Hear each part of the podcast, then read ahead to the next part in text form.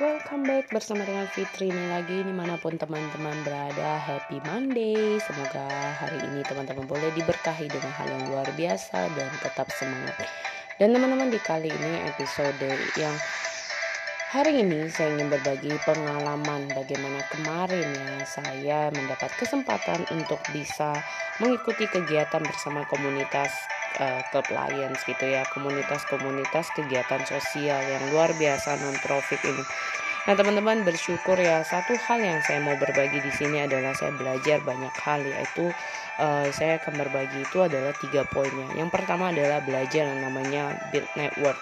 Bersyukur bisa membangun relasi uh, networking dari situ, mengenal banyak orang dari berbagai latar belakang dari daerah, wilayah gitu ya, yang begitu antusias, masih mau belajar dan sebagainya. Nah, yang kedua adalah belajar tanpa melihat usia. Kenapa?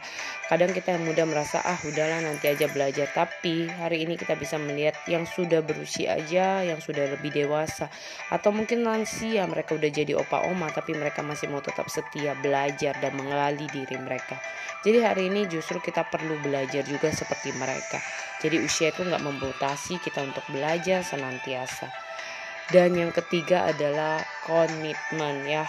Saya melihat bagaimana komitmen-komitmen mereka, para senior yang luar biasa. Mereka tetap mau belajar sekalipun di tengah-tengah kesibukan usaha bisnis atau aktivitas mereka, tapi mereka mau uh, hadir dari berbagai daerah, tiba di Jakarta dan belajar. Jadi teman-teman itu yang saya belajar bahwa build network itu penting. Yang kedua adalah belajar tanpa mengenal usia dan juga yang ketiga adalah komitmen.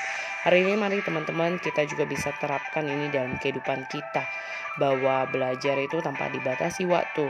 Tetap semangat untuk lakukan yang terbaik dan teruslah menginspirasi di mana pun kita berada melalui kehidupan kita. Semoga bermanfaat. Salam menginspirasi.